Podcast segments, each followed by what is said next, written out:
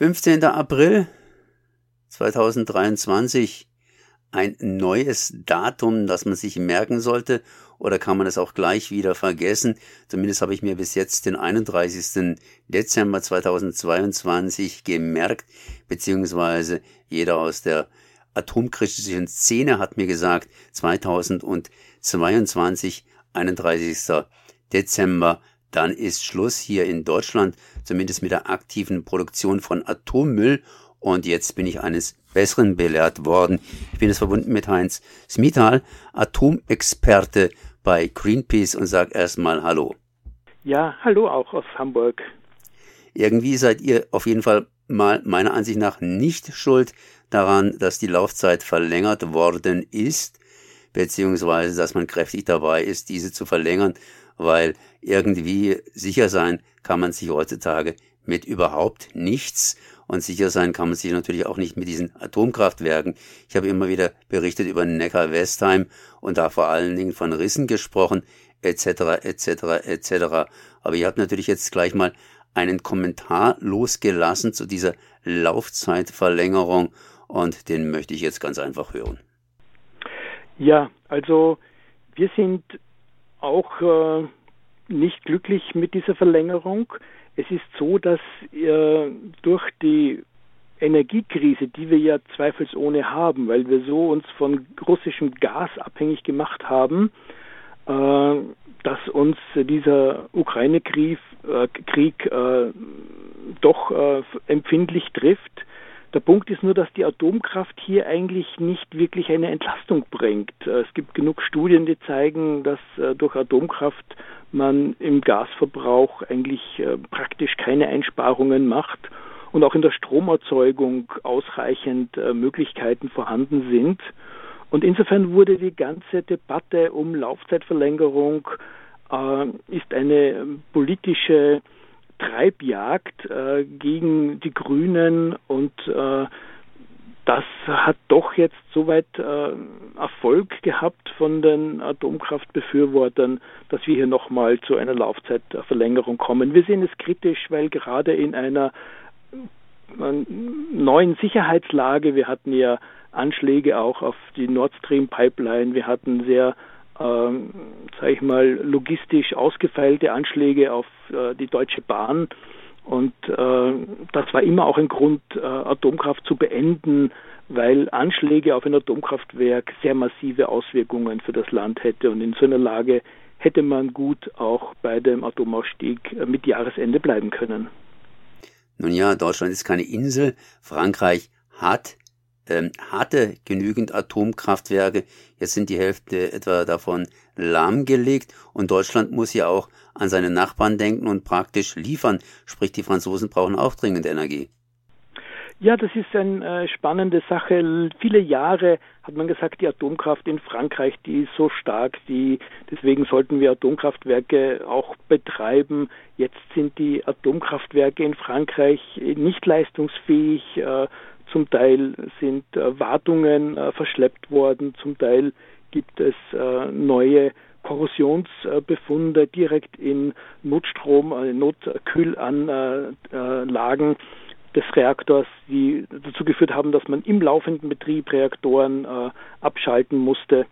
Und es ist eigentlich keine gute Strategie wegen der maroden und unzuverlässigen Atomkraftwerke genau auf Atomkraftwerke zu setzen. Äh, man kann zum Beispiel äh, nach Japan gucken, die hatten ja 2011 nach dem Unglück, äh, Reaktorunglück in Fukushima die Problematik auch alle Atomkraftwerke recht kurzfristig abschalten zu müssen. Das waren 54 Reaktoren, die von jetzt auf gleich äh, ausgefallen sind und da hat man zum Beispiel eben Energiesparmaßnahmen ergriffen. Es hat so eine Art Ampelsystem gegeben. Äh, bei Grün so eine, so eine Art Wettervorschau auf die, auf, den, auf die Stromsituation. Bei Grün konnte man äh, gut weitermachen wie bisher. Bei Gelb war klar, es könnte knapp werden und bei Rot war man äh, angehalten, möglichst Strom zu sparen, stromverbrauchende Prozesse äh, zu verschieben. Und äh, das hat sehr, sehr gut gewirkt. Also es wäre durchaus Möglichkeiten, äh, gibt genug Möglichkeiten, wie man auf eine angespanntere Stromproduktionssituation äh, besser reagiert, ohne auf gefährliche Atomkraft zu setzen. Nun gut, jetzt gibt es allerdings schon andere Kräfte, sprich, äh, was heißt ja andere Kräfte? Ich kann mich irgendwie dumpf erinnern, dass ein Atomausstieg geplant war. Dann wurde wieder eingestiegen in den Ausstieg, beziehungsweise umgekehrt. Ich möchte jetzt da keine Wortspielereien äh, jetzt hier loslassen. Ähm, irgendwie läuft die Frage am Schluss darauf hinaus, ob dieser 15. April tatsächlich wert ist, dass man ihn sich einträgt oder kann man sich das Ganze auch sparen? Ich habe jetzt mal hier die Webseiten durchgeforstet beziehungsweise irgendwie so ein paar Meldungen aufgeschnappt. Zum Beispiel das IFO-Institut rechnet mit einem Rückgang der Strompreise und am Gelde hängt und zum Gelde drängt doch so fast alles. Und der äh, Deutsche Industrie- und Handelskammerpräsident, der sagt äh, ganz klar, dass die Regierung sich überlegen sollte, die Verlängerung noch ein bisschen weiter zu verlängern. Äh, das heißt, da gibt es ganz kräftige Kräfte, die eben durchaus äh, darauf hinaussteuern, dass man da noch ein bisschen, vielleicht ein bisschen mehr drehen könnte. Ja, es gibt hier sehr unterschiedliche äh, Berechnungen. Es gibt auch vom Energieexperten Felix Mattes äh, Aussagen, dass der Spotmarkt jetzt für Frühjahr bereits solche hohen Schwankungen hat, dass äh, die, der Beitrag der Atomenergie richtig verschwindet im Rauschen der ähm, täglichen Schwankungen am äh, Strommarkt.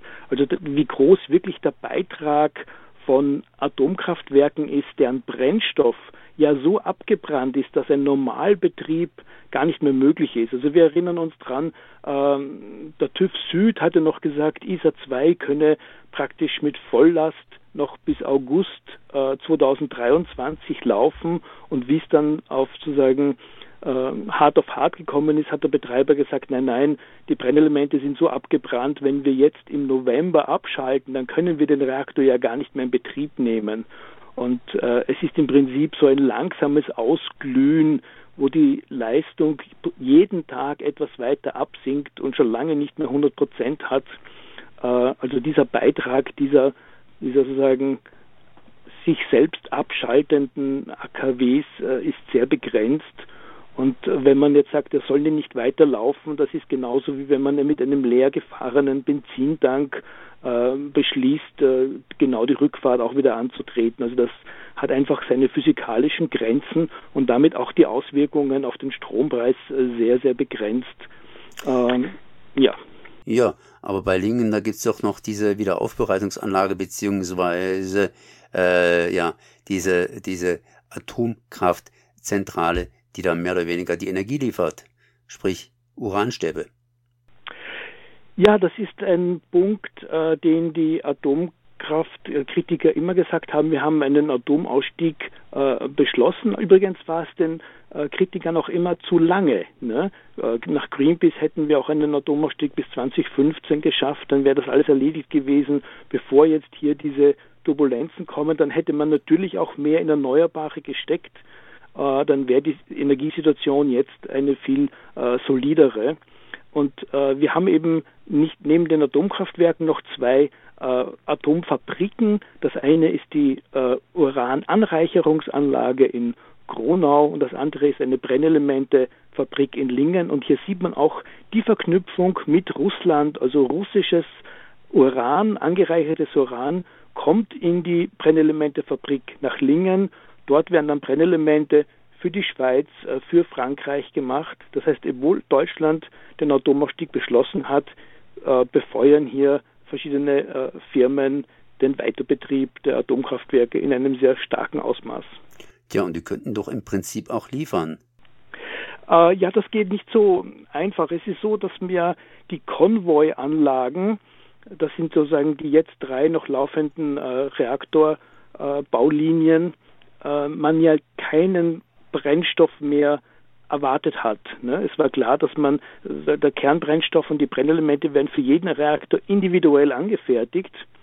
Äh, das lässt sich nicht einfach so beliebig mit anderen, sag ich mal jetzt mit französischen N4-Reaktoren äh, äh, tauschen.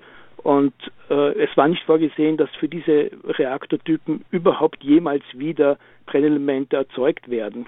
Wenn man nach Belgien schaut, da ist jetzt auch im September ein Reaktor endgültig abgeschaltet worden. Auch dort hat es interessanterweise diese politische Diskussion gegeben, sollte jetzt Doel 3, und diesen Reaktor hat sich gehandelt, äh, am 23. Äh, September wurde der endgültig abgeschaltet, äh, hat es auch die Frage gegeben, sollte der nicht weiter betrieben werden. Hier hat der Betreiber ganz klar gesagt, es würde 36 Monate dauern, neue Brennelemente zu bekommen, auch genau aus dem Grund, dass dieser Reaktortyp eigentlich gar nicht mehr gefragt ist. Und insofern äh, ist die Frage, wie lang würde man warten für neue Brennelemente? Ich denke, es würde nicht unter 15 bis 18 Monate gehen. Das heißt, man hätte auch im nächsten Winter 2023, 2024 mit hoher Wahrscheinlichkeit keine Brennelemente. Nun, die Atomkraft hat was Besonderes. Die Atomkraft liefert sozusagen Grundenergie, sprich äh, konstant eine gewisse Energie. Windkraft, na gut, wenn der Wind kommt, dann bietet die Windkraft Energie. Wenn die Sonne scheint, bietet die Sonnenkraft sozusagen Energie. Das schwankt immer so ein bisschen. Und jetzt habe ich irgendwo gelesen, dass die Atomenergie praktisch die regenerative Energie aus dem Netz rausdrängen kann oder rausdrängen könnte. Was hat es denn damit auf sich? Ja, das ist eine spannende äh, Frage. Ähm, wenn tatsächlich genug äh, Wind weht, wenn Sonne scheint, dann liefern die erneuerbaren Energien zu weitaus am günstigsten Preis den Strom. Und je mehr man die ausbaut, desto mehr können die das auch zu 100 Prozent übernehmen. Und Trotzdem braucht man dann in den Lücken, wo nicht genug äh, Strom äh, geliefert wird, äh, Ausgleiche, zum Teil mit äh, Stromspeichern, zum Teil kann über Netze von anderen Regionen äh, Strom geliefert werden. Also wenn der Wind in einer anderen Region äh, weht, sage ich mal von dort, oder eben auch mit Reservekraftwerken. da hat man vielfach auf Gas gesetzt, weil die sich sehr gut eignen für schnelle Regelungen. Atomkraftwerke, das kann man auch an den tatsächlichen äh, Lastkurven sehen, äh, regeln nicht. Die fahren eigentlich immer mit Volllast und äh, sind auch da beschränkt. Also man kann zum Beispiel Schnellabschaltungen bei Atomkraftwerken sind im ganzen Lebenszyklus auf einige hundert äh, beschränkt. Dann hat sozusagen die Anlage ausgedient. Und insofern schaltet man Atomkraftwerke nicht äh, rauf und runter, passt das nicht den äh, Leistungskurven, die gefragt sind, den Nachfragekurven an. Und dann ist es einfacher, die Windanlagen runterzubremsen und so verdrängen dann, wenn man einen hohen Atomstromanteil hat, äh, die Erneuerbaren aus dem Netz heraus, aus der Stromerzeugung heraus und dadurch äh, lohnen sich Investitionen in Erneuerbare weniger. Also wenn man auf Atomkraft setzt, drängt man damit äh, die Erneuerbaren in eine, in eine Ecke, man deckelt sozusagen deren Ausbau. Wurde da irgendetwas bei diesem Gesetz, das da kommen soll, entsprechend getan? Das heißt, dass man da für die Erneuerbaren sozusagen Kompensation leistet und noch eine gleiche zweite Frage hintenher. Wenn solche Überschussenergie anfällt, äh, wird da irgendwas getan, dass man diese praktisch weiterverwenden kann, beziehungsweise dass man Anlagen baut, um eben in Zukunft auf jeden Fall diese Überschussenergie praktisch zu speichern, um sie dann einzuspeisen, wenn sie denn gewünscht wird. Also zwei Fragen. Die erste Frage, tut man was, dass die erneuerbaren Energien, wenn sie tatsächlich verdrängt werden, dass da irgendwas kompensiert wird? Und zweitens, kann man diese erneuerbaren Energien in Zukunft speichern? Ja, das sind zwei äh, wichtige Fragen. Also es gibt auch Vergütungen, wenn Windkraft äh, abgeregelt wird, aber das ändert nichts daran, dass es ein falscher Mechanismus ist. Äh, Im Prinzip sollten die Erneuerbaren durchlaufen und die anderen Kraftwerke ergänzen. Und hier vielleicht noch ein Blick auf eine Studie, die äh, Wirtschaftsweise äh, Frau Professor Dr. Grimm hatte eine Studie gemacht, wie sich eine Laufzeitverlängerung für 2024 oder 2027 auswirken würde. Und die wurde auch herangenommen als Beleg, man sollte doch Atomkraft noch weit in die Zukunft hinein betreiben. Wenn man die Studie aber genau liest, dann sind da auch Parameter drinnen, wie sehr wäre ein ambitionierter Ausbau der Erneuerbaren oder ein etwas verzögerter Ausbau der Erneuerbaren, wie viel kann man denn da bis 2027 äh, installieren? Und das sind enorme Leistungen. Also zwischen einem schnellen Ausbaupfad und einem schwachen Ausbaupfad für Erneuerbare sind 43 Gigawatt zusätzlich installierter Leistung von Erneuerbaren, während die Atomkraft mit 4 Gigawatt etwa bezeichnet wird. Also man sieht, dass wenn man die Energiekrise bewältigen will, ein schneller Ausbau der Erneuerbaren sehr, sehr entscheidend ist. Trotzdem hat man noch dieses Problem, wie füllt man die Lücken. Hier sind tatsächlich äh, Speichertechnologien äh, wichtig. Äh, hier wird es eben auch Reservekraftwerke notwendig sein, die man zum Teil mit Gas macht und äh, zukünftig dann auch mit Wasserstoff, mit grünem Wasserstoff betreiben wird. Wenn Sie jetzt selbst im Parlament säßen, wie hätten Sie denn gestimmt mit okay 15. April oder nein 15. April? Ja, ich bin äh, für, für Greenpeace äh, tätig und ich würde hier eigentlich äh, mit äh, Nein stimmen, denn wenn man sich auch nicht einigt, dann gibt es ja auch einen Atomausstieg äh, zu äh, Jahresende. Das wäre auch der Fall gewesen, wenn sich jetzt Lindner und Habeck gar nicht geeinigt hätten, dann hätte ja es zu keinem, hätte, wäre kein Gesetz zustande gekommen und dann wäre es auch beim bestehenden Atomausstieg geblieben. Ich halte das nach wie vor eigentlich für die bessere Lösung. So Heinz Smithal von Greenpeace. Ich danke mal für dieses Gespräch. Sehr gerne.